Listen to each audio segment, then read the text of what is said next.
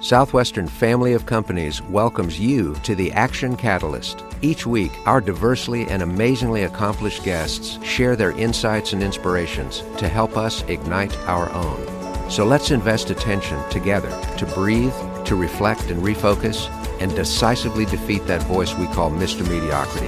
Then let's enjoy moving forward to make a positive difference in our world. We look forward to sharing our guest with you today. David Cote is Executive Chairman of Vertiv Holdings Co., a global data center products and services provider.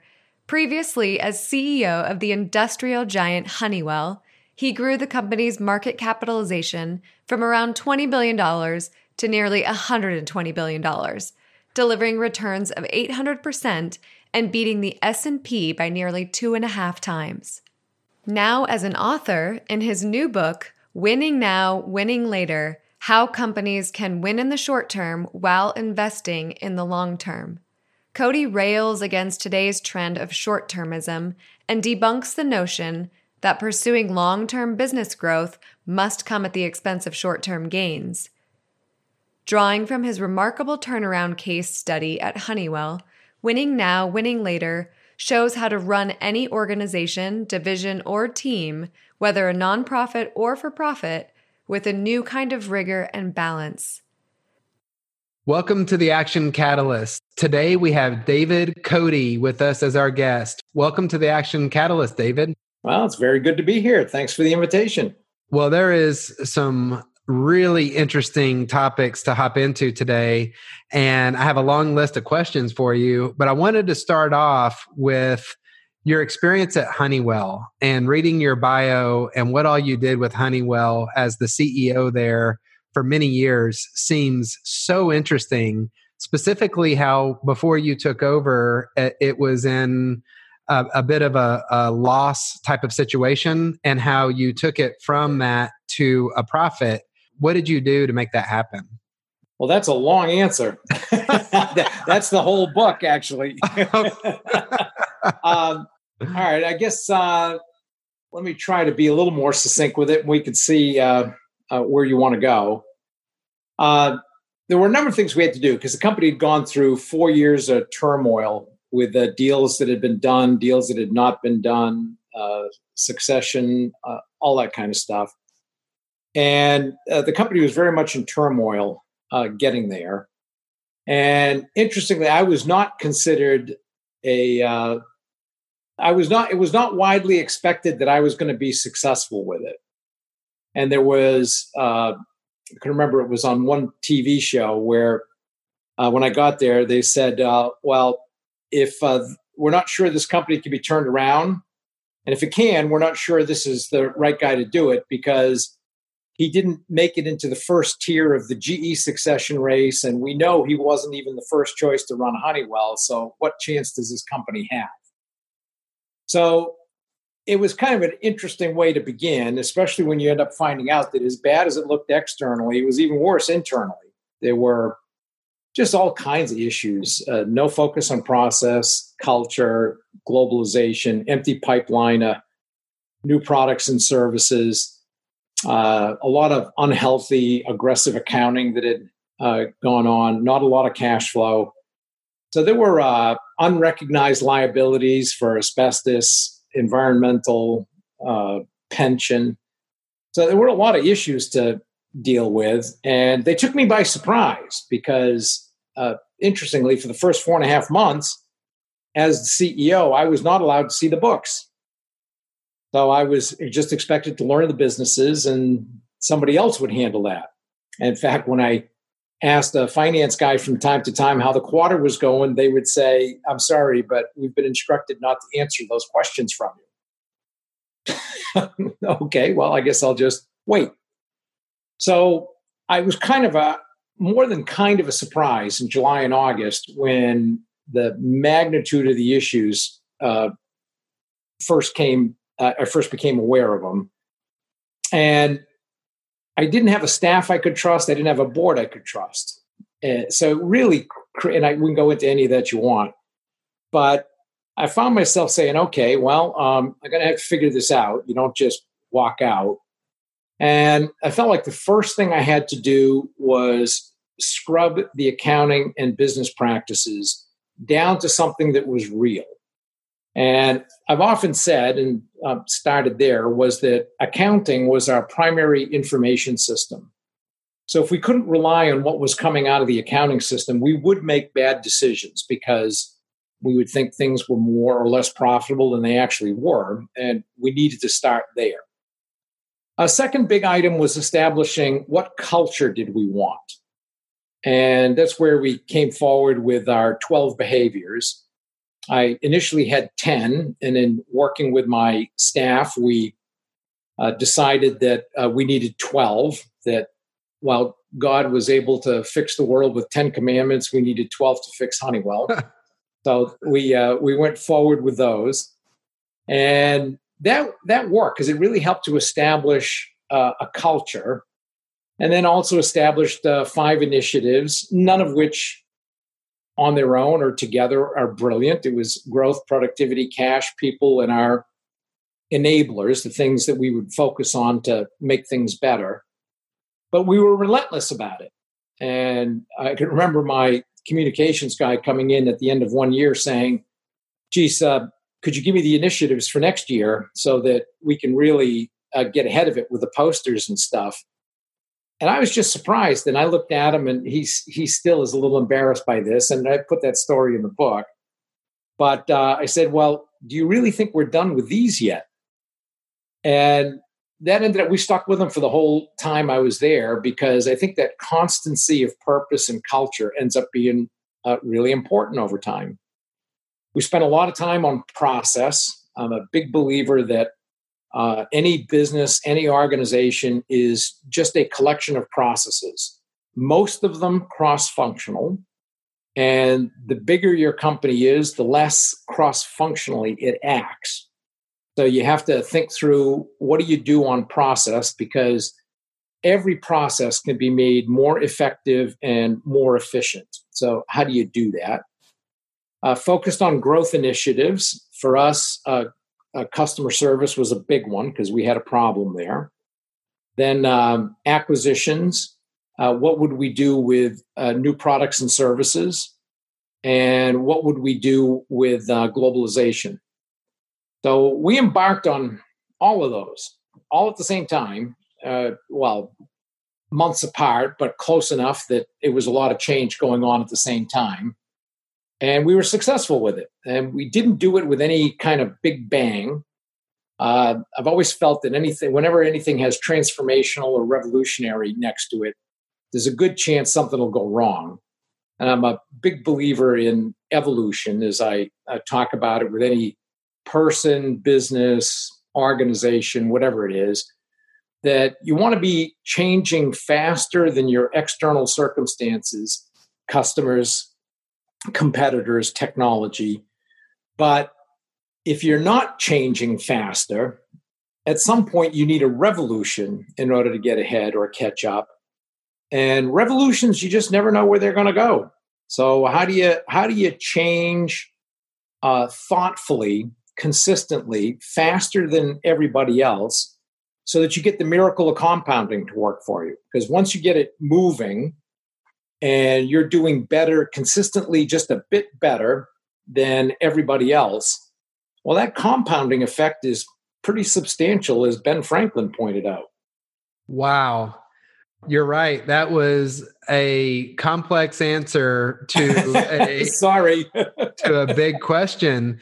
What advice would you give to a leader as you're implementing some of these steps? And what should you watch out for and kind of navigate through the harder time? Yeah, good. There's a phrase that I've always liked, originated, I believe, with the Japanese, and I had a boss who used to use it a lot, that I really liked, that says, go slow to go fast. Now, it doesn't mean go slow to go slow.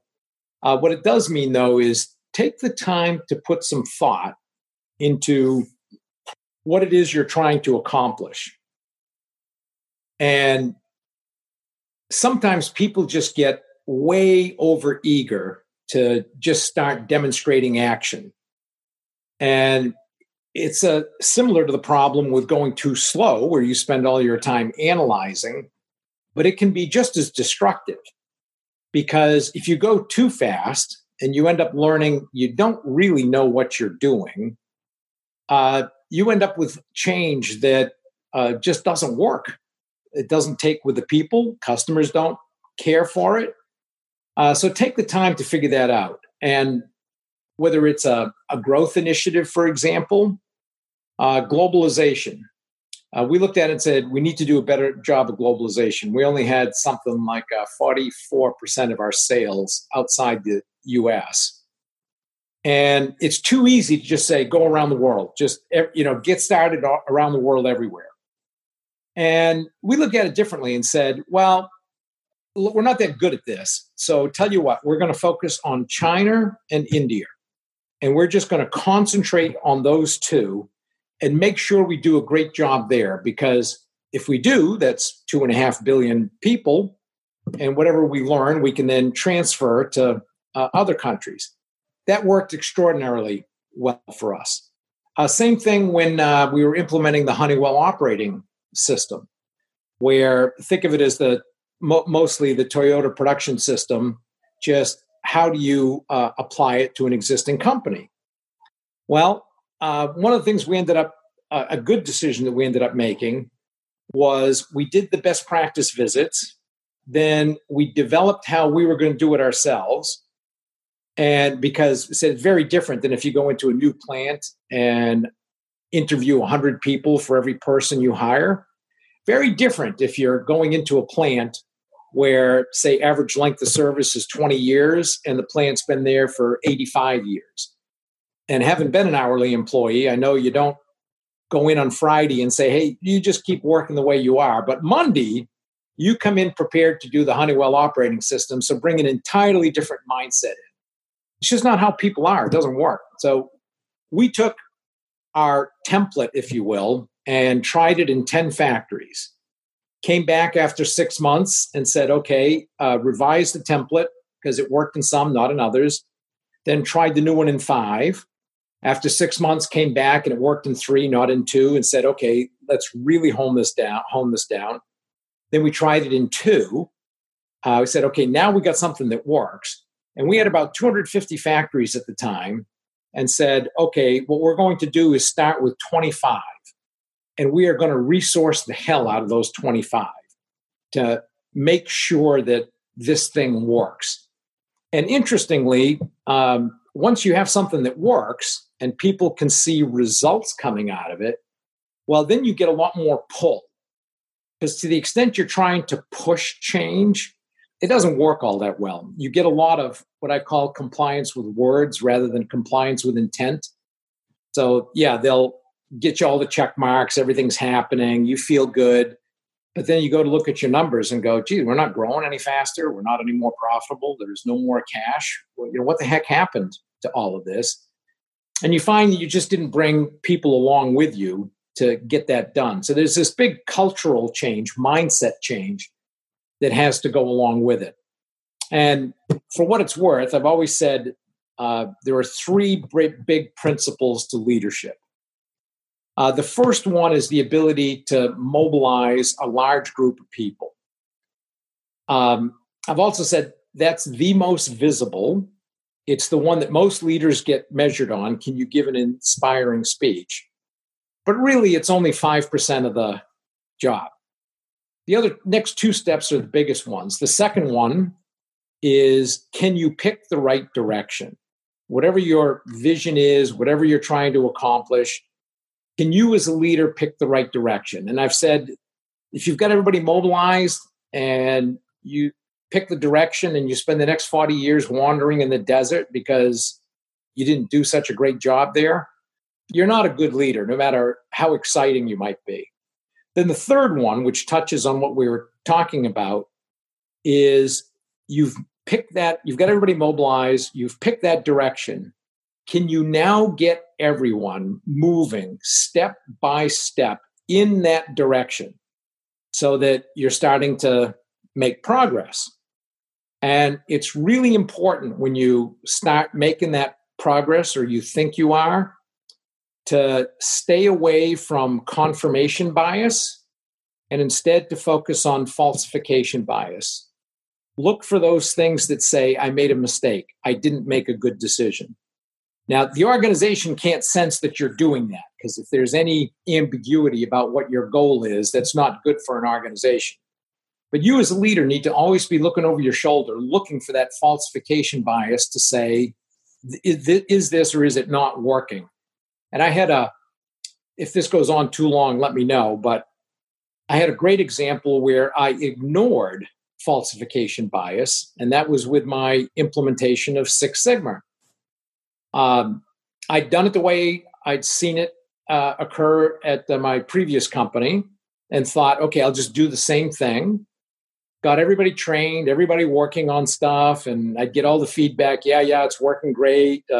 We're doing this. This many people are trained. And I just kind of fell into that. And it was like, I don't know, 9 years after I'd started it, I happened to visit an aerospace factory in Malaysia.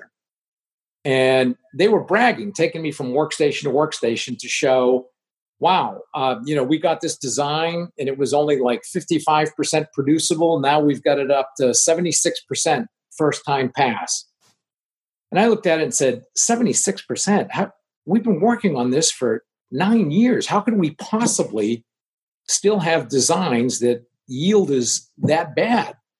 And what I ended up learning was the business had just taken all these unproducible designs, and rather than fix the designs, put them in a low-cost factory so that bad designs would cost less, which was totally anathema to what we were trying to accomplish with Six Sigma. So I had to go back and retool the whole thing to say, how are we going to do this differently? And as an example, we're doing it very differently in the new company I'm associated with, Vertiv, where we're spending a lot of time up front to say, okay, rather than this broad brush, how do we focus first? Show people it works so we start to build that pull rather than have everybody agonizing about this push program and getting a lot of confirmation bias. Wow, I love that. Stay away from confirmation bias and look for falsification bias. Yep. Look for things that aren't working. Is it working the way you think it is? And that's why I spent a lot of time traveling. I spent 500 to 600 hours a year on the plane, air travel, just going from place to place, meeting with sales guys, meeting with customers. And you find out some interesting stuff. I guess the third year I was doing it, visited an aerospace customer at an air show, and the business had wanted me to do this. I met with the president, was with me, the sales manager, the product manager, and they wanted me to talk about this new product.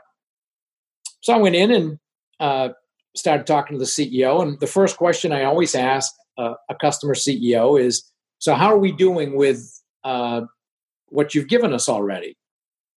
And a customer CEO looked at me and said, "Well, I'm really glad you dropped by, because we've just about finalized our lawsuit against you, which we intend to give you in 2 weeks for non-performance on this new product."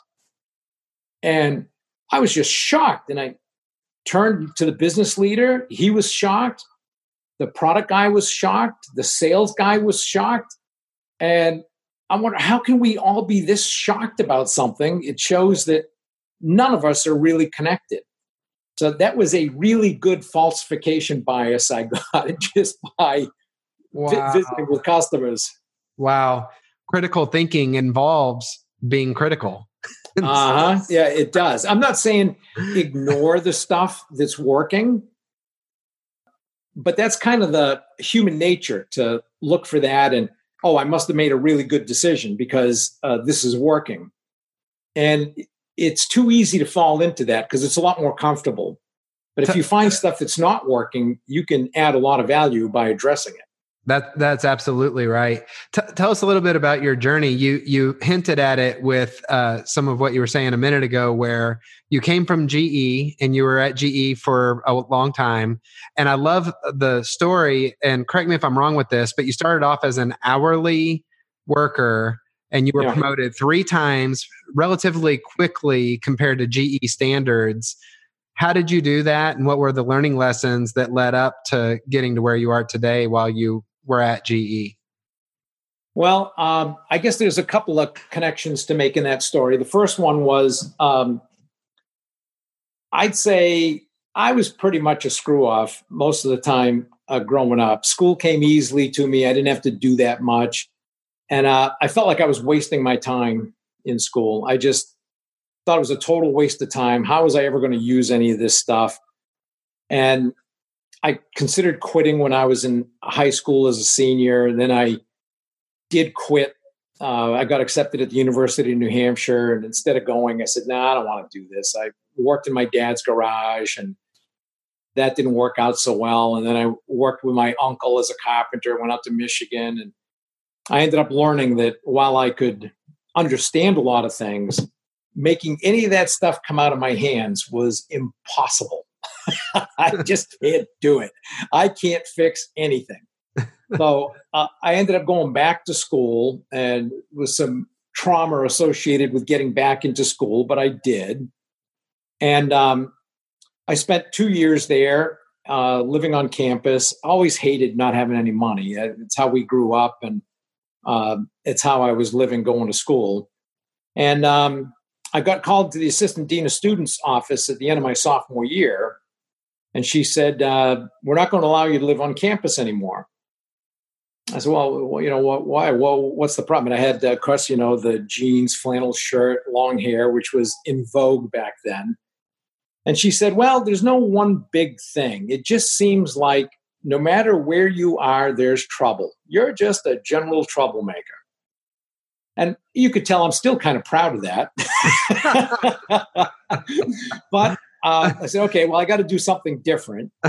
So I got a job eventually at GE working nights, and I went to school during the day. And a buddy and I bought a fishing boat to go cod fishing off the coast of Maine, and that's how we were going to make our fortune.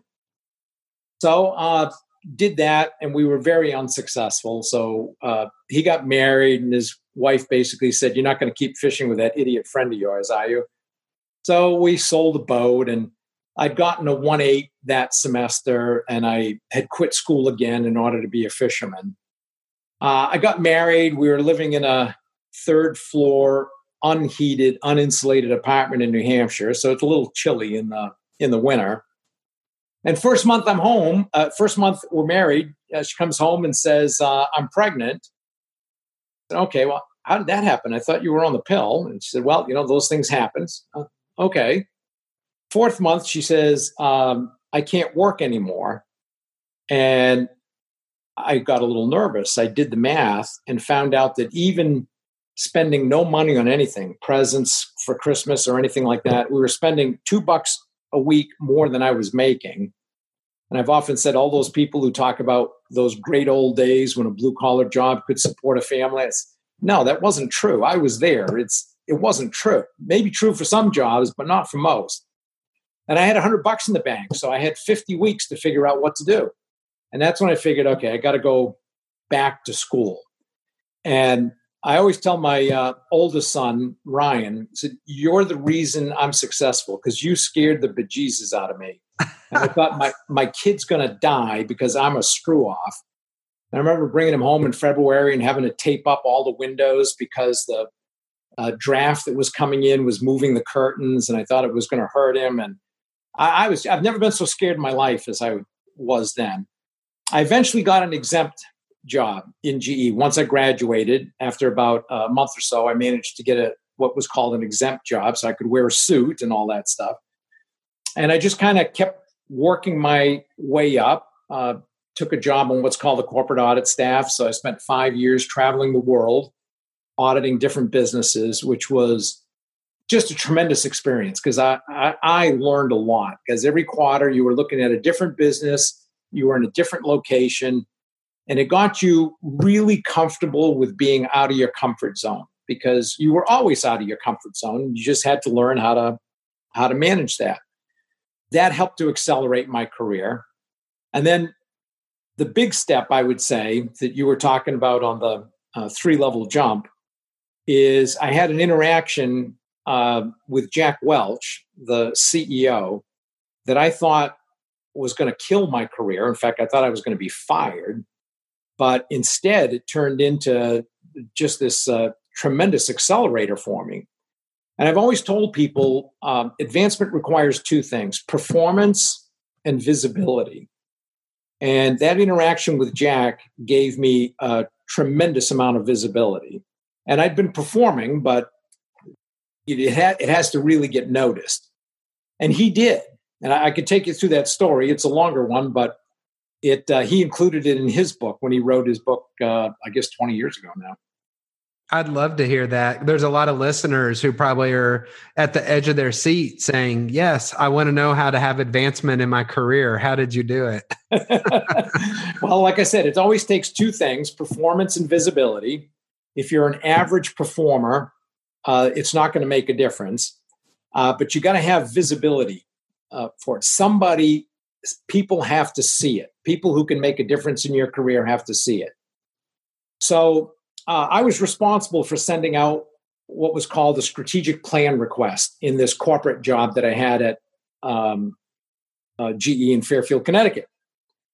It was a thick document, and the international guys and the business development guys would send it along, would piggyback on my request. And before I sent it out, I actually had a meeting with my boss and his staff where I said, I don't think we should do this anymore. We send out all this stuff. People fill out all these templates, and then we don't do anything with it. It just sits in my desk drawer. And Jack has been big on eliminating bureaucracy. We should not do this. And I was voted down to a person. They all said, no, it's important. We got to do it. So I sent it out. Separately, about 2 months later, I had been assigned to work on Jack's board pitch for the first time I'd ever had to do that. So I'm running around and I get a call from my secretary saying, Jack wants to talk to you. So this is, remember, 1985 or so. And so I get myself mentally prepared. Okay, what's the status of his board pitch, subject by subject? So I pick up the phone and he said, Dave, is it true? We asked Medical Systems for what the ROI will be in the ultrasound business in 1989. And I'm like totally perplexed. I'm on the other end of the line trying to think, where the hell is this coming from? What could this question possibly be? And it finally dawned on me, okay, it must be part of that strategic plan request. So I said, yes, we do as part of this project.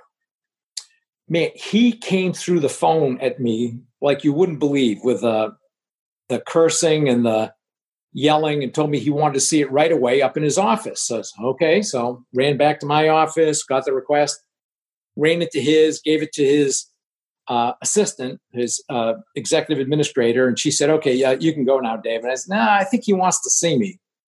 So she walks it into him, and all of a sudden I hear this scream, Dave, Dave, get in here.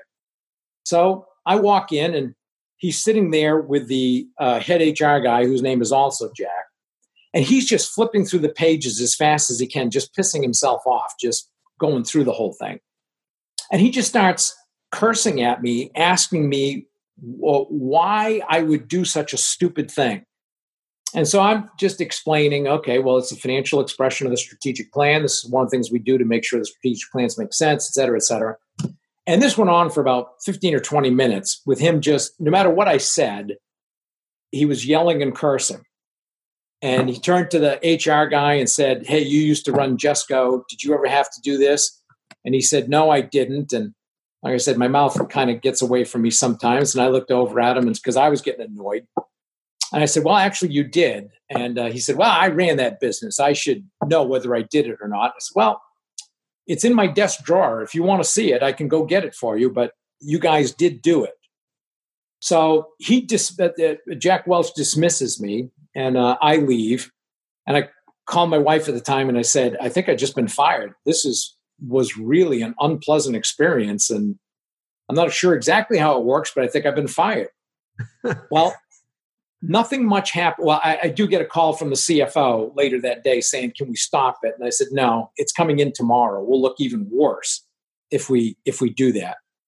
I mentioned it to some of my colleagues, and interestingly, their first question was, you didn't tell them that we recommended that you do it, did you? And I said, no, I didn't. And they just, you know, had a sigh of relief. So fast forward a couple of months, and I had been on the RCA acquisition team as the junior finance guy. So we go to the RCA victory party, and all of a sudden I hear Jack yell, Dave, get over here. So I go walking over, and I'm thinking, oh, man, I'm going to get fired here. I've heard all the stories about what he's like. He's going to fire me at a victory party. Ugh, jeez. Okay, well, you know, so I got myself steeled up for it. And my buddy, fortunately, came with me. And Jack looked at me and said, I was never so pissed at anybody since I was in plastics. And I looked at him and said, well, I really appreciated you sharing it with me. It was quite an experience. And he thought that was funny. Thank God he was in a good mood. And we talked for a little bit, and then my buddy looked at him and said, you know, Jack, Dave actually recommended against sending out that whole request. And we all voted him down and said he had to do it. And I still remember Jack looked at me with his like look of surprise, and he took his fist and put it to his side and said, so, wow, you just took the knife for those guys? And I said, well, I didn't really look at it that way. It's not like it was anything illegal. So you don't throw in your friends for something like that. He just kept shaking his head and saying, wow, God, okay, wow, that's really something. So we walk away because, you know, the conversation changes. And the CFO pulls me aside after a couple hours and says, hey, you know, let's talk for a bit. So we go outside and sit by the fountain. And he said, you have no idea how much good you've done yourself with what's happened here. I said, well, I am hard-pressed to understand how, because it sure as hell doesn't feel that way. And he said, no, he has said that the way he yelled at you, he has made vice presidents cry, and you just kind of held your ground through the whole thing, and were very polite, respectful, but, you know, made your points, and then you left. And then when he found out tonight that you didn't throw in your buddies when you could have just to try to escape from the whole thing, good things are going to happen to you. So it used to be in GE, it was big companies had all these levels. And if you got a one level jump, it was considered you were doing well. If you got a two level jump, it was considered just amazing. You were a high flyer, you were on fire. Well, all of a sudden, Jack had me interviewing for jobs that were 3 and 4 levels higher. And I got one that was 3 levels. I went from having no people to having 200 and having to try to figure all this stuff out. And it ended up being a troubled business because the following year, sales were down 25%. So we had to figure out what the hell to do. But it ended up being just a great learning experience. And that's one where visibility helped me. Wow. That is an amazing story. Again, I feel like I just watched a movie. That was better than the movie that my wife very kind. Last night. That was amazing. Well, it was, as you can tell, I still remember it pretty vividly because it really stuck with me. I went from thinking I'd been fired to, 2-3 months later, all of a sudden I've got this huge new job with all the goods and bads that go with that. A bunch of people who think, oh, man, got to support this guy. And then a bunch of people saying, oh, man, who is this clown thinking he can be, get promoted that fast? Well, and what a learning lesson for all the listeners to think through. What Jack Welch respected was your integrity and that you. Oh, yeah, that's nice. Yeah, thanks. Yeah, that's mean. There's so many learning lessons in that story to take away and to apply. And it doesn't matter who you are, whether you're somebody that's a stay-at-home parent and schooling your kids right now to a CEO, those are lessons that are the fundamentals of when you do that, good things happen to you, more responsibility is given to you because you're able to handle things under pressure. Then when things are good, you know you're going to take care of doing the right thing always. And so, wow, that's good. You're really good at this. That's some good stuff there. Well, I know one of the things that's similar to that, right out of your book, is this question: why is it dangerous for companies and investors to focus on short-termism and to feel that long-term can only be achieved at the expense of short-term performance. And this story seems to lead right into that. So, that's good. So a couple of things that points I would make. The first one is one of the things I found frustrating is all this discussion about how bad short-termism is. And all of the conversation seems to be geared towards you are either short-term or you are long-term focused. Yeah, you don't do both. They're mutually exclusive. And this gets into the second point that one of the principles that we ran Honeywell on was that life and business are always about trying to accomplish two seemingly conflicting things at the same time. And it's not just about balance. It's about trying to figure out, is there something you can do that will benefit both of those conflicting goals? So think of it this way. If you run a business with inventory, do you want low inventory or do you want good customer delivery? If you're in the marketing and sales organization, do you want high prices and margin rates or do you want big volumes? If you're trying to figure out how to empower people, do you want people closest to the action empowered, or do you want to have good control so nothing bad happens? If you've got staff functions, do you want those staff functions to work at the lowest cost possible, or do you want to have great internal service? The answer in every case is you want both. And I used to say this to people all the time is, yes, I want it right and I want it fast. This is not a choice I'm making. I want both. So you figure out how to do both. The same is true when it comes to short-term, long-term. You have to be looking at it and saying, how do I do both? If you just say to investors or your boss or whomever, depending upon what level you are, geez, you know, my performance is really going to stink for 3 years. But then 3 years from now, it's going to be terrific. Investors will say, see you in 3 years. Your boss is likely to say, well, I'll get somebody else to do this in the meantime. You're also not going to know. You don't want to get to the end of 3 years and find out, oops, I was wrong. All that stuff I've been doing isn't going to pay off, which, by the way, happens. By the same token, so you want that kind of short-term validation points that say my long-term effort is working. By the same token, if you're just so focused on making the short-term that, and you don't have good plans to get there in a way that still supports long-term investing, then eventually it runs dry because you haven't done any of the seed planting that you need to be successful in year 1, 3, 5, 10. Whatever. So you have to find a way to do both.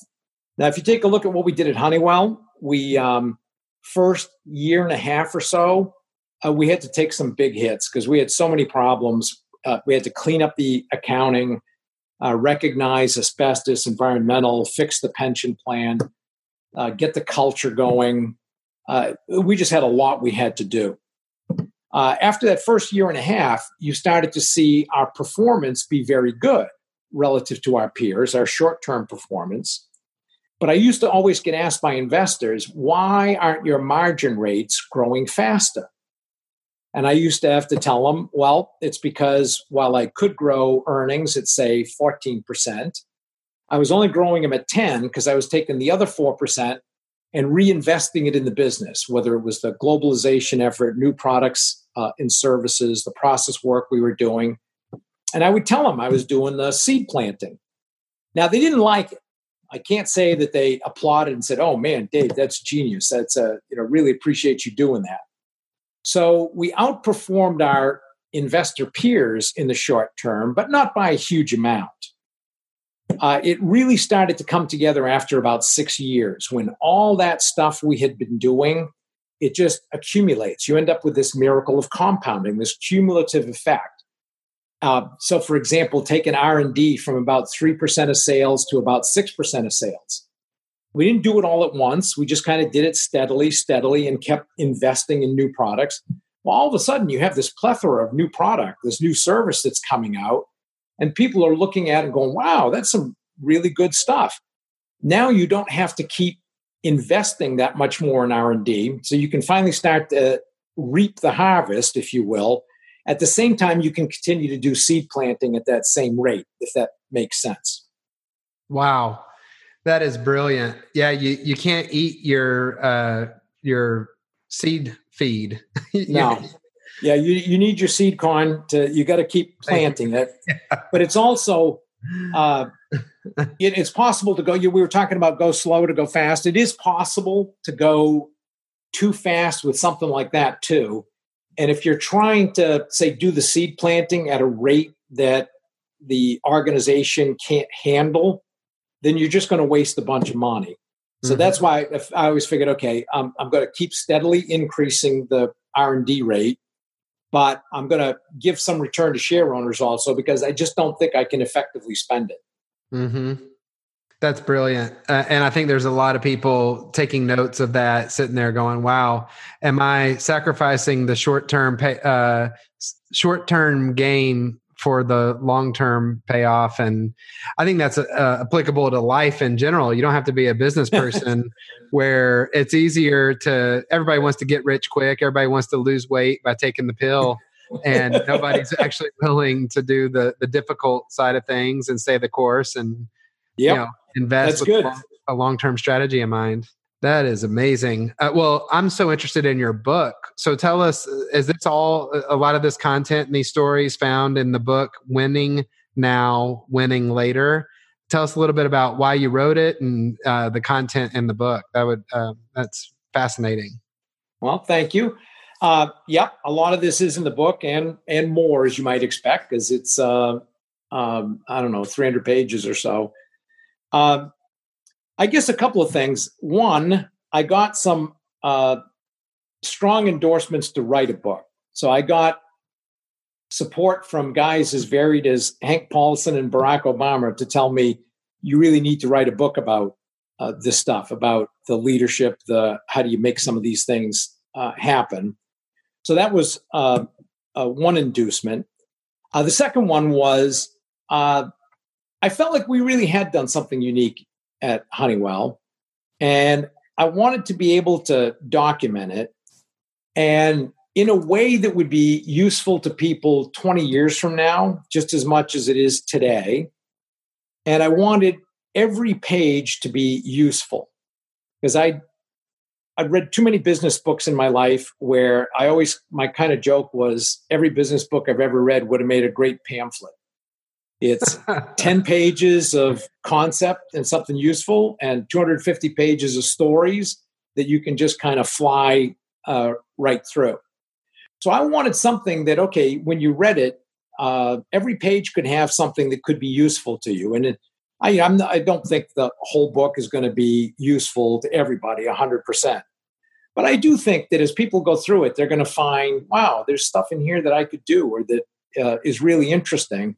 So I didn't want it to just be a lot of high-minded concepts. I wanted it to be a lot of, okay, this is how you do it. This is exactly what you're trying to get done, whether it's how do you organize your calendar? How do you run a meeting? How do you think about how many leaders do you want to have? How exactly do you do mergers and acquisitions? And how do you do a transition? How do you handle a recession? How do you build a culture? Really stuff that's a lot more specific. I got to say, it was a lot of work to do it, a lot more work than I ever expected. But I got to admit, I'm pretty pleased with what we came up with. Wow. And a couple more questions. This is just too much good content here to stop. I wanted to also, I know one of the chapters in the book is about overcoming adversity. You've made it through several recessions and downturns in the economy. Here we are. I think everybody will think about the year 2020. And with the pandemic, people being forced to shelter and work from home, you have a state of emergency and it's global. So this is something that's different. And you'd probably have to go back to the Spanish flu to draw some comparisons. And I don't know what's going to end up happening into the future, but for where we're at right now, what would you say, how have you been managing the effects of COVID, and how are you encouraging people around you who are other leaders on how to make it through a time like this? Yeah. I mean, to your point, this recession is very different than ones we've had in the past. Who knows exactly how long it'll go on or how difficult it will be. I've said the one thing I do know is that nobody else does know. So you have to be, as I like to say, hope for the best, prepare for the worst, because you just don't know. The thing that complicates this is the point you were making is there's a health issue involved. So you have to start first, of course, with, okay, with whatever I'm doing, is this safe for everybody else? So that's very different than anything we've ever had to do in the past. Once you get past that, I'd say there's some general principles that I like to think about.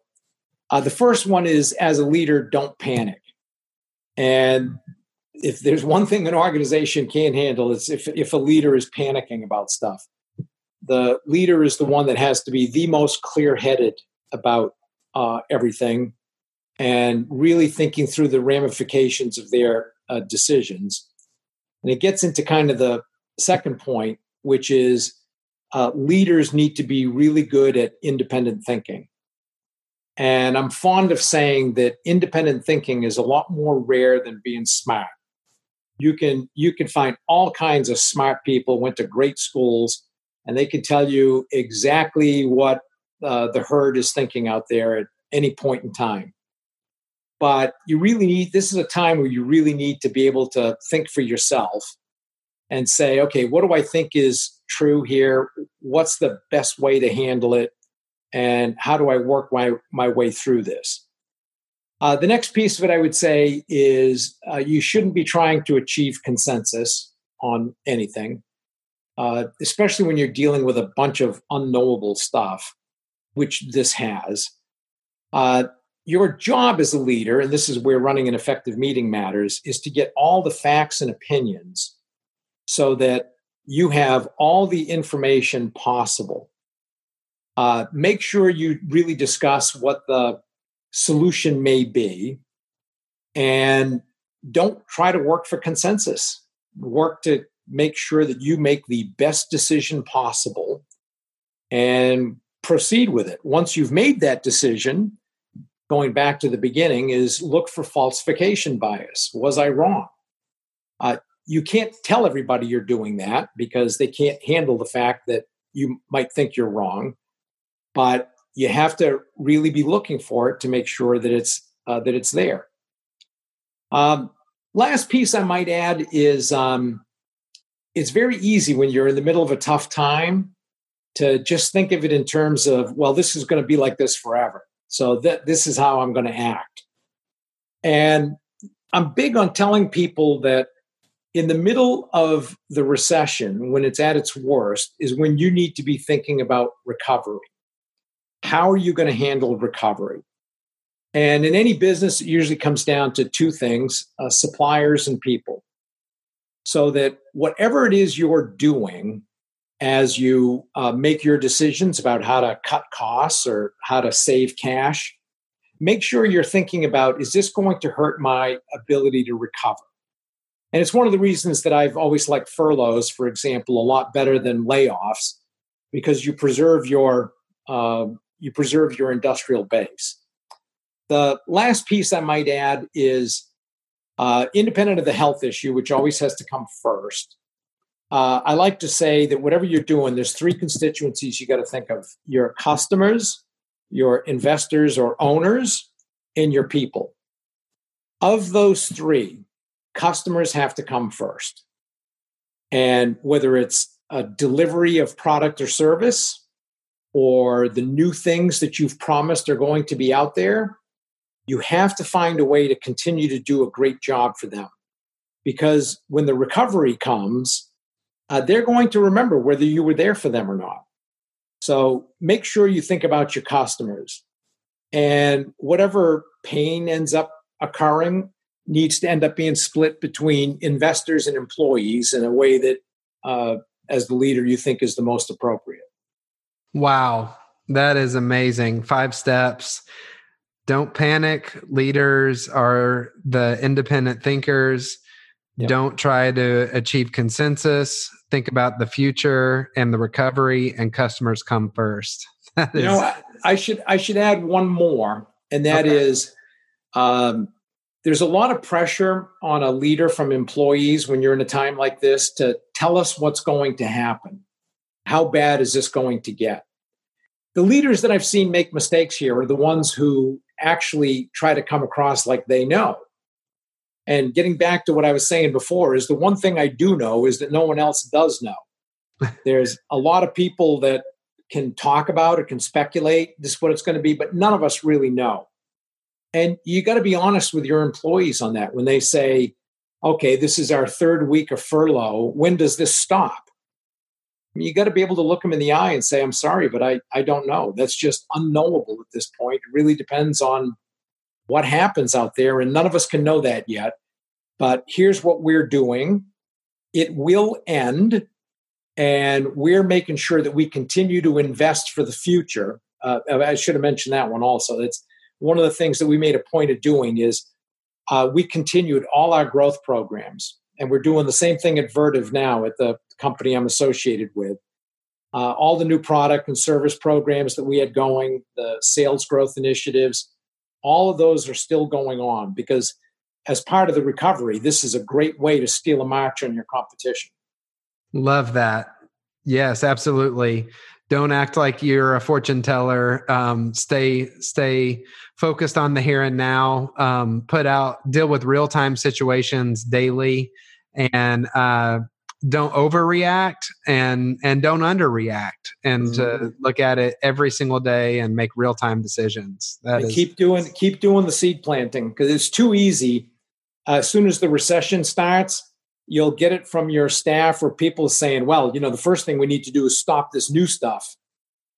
No, actually, that's the one thing we got to make sure we keep doing because that's what's going to make sure that we benefit from this recession better than our competitors do because we've kept doing the right things. Yep. That is amazing. Well, I feel like I could talk with you all day. However, what would be the best way for people to connect with you and to get the book and just stay connected to amazing content like what we've talked about today? Well, the book can be pre-ordered on Amazon now. And I'm on LinkedIn. So that's the best way to connect me. I avoided it for a lot of years. But now that I'm an author, I said, okay, now is the time. If I'm going to get the message out and make people aware, then this is a smart thing for me to do. So I'm on LinkedIn now. Excellent. And if you're looking up the book, it's Winning Now, Winning Later, if they were to look that up on Amazon. Yep. Blue cover. Excellent. Well, David, we're so thankful to have you on the Action Catalyst. This has been such a great opportunity to meet you and hear these stories. And we're so thankful for having you on here. Well, you're very kind. And I appreciate the support and the questions. They were good ones. If you enjoy this podcast, please make sure to subscribe. To stay updated on everything that the Action Catalyst is up to, make sure to follow us on Facebook and Instagram at Action Catalyst Podcast and Twitter at Catalyst_Action. Thanks for listening.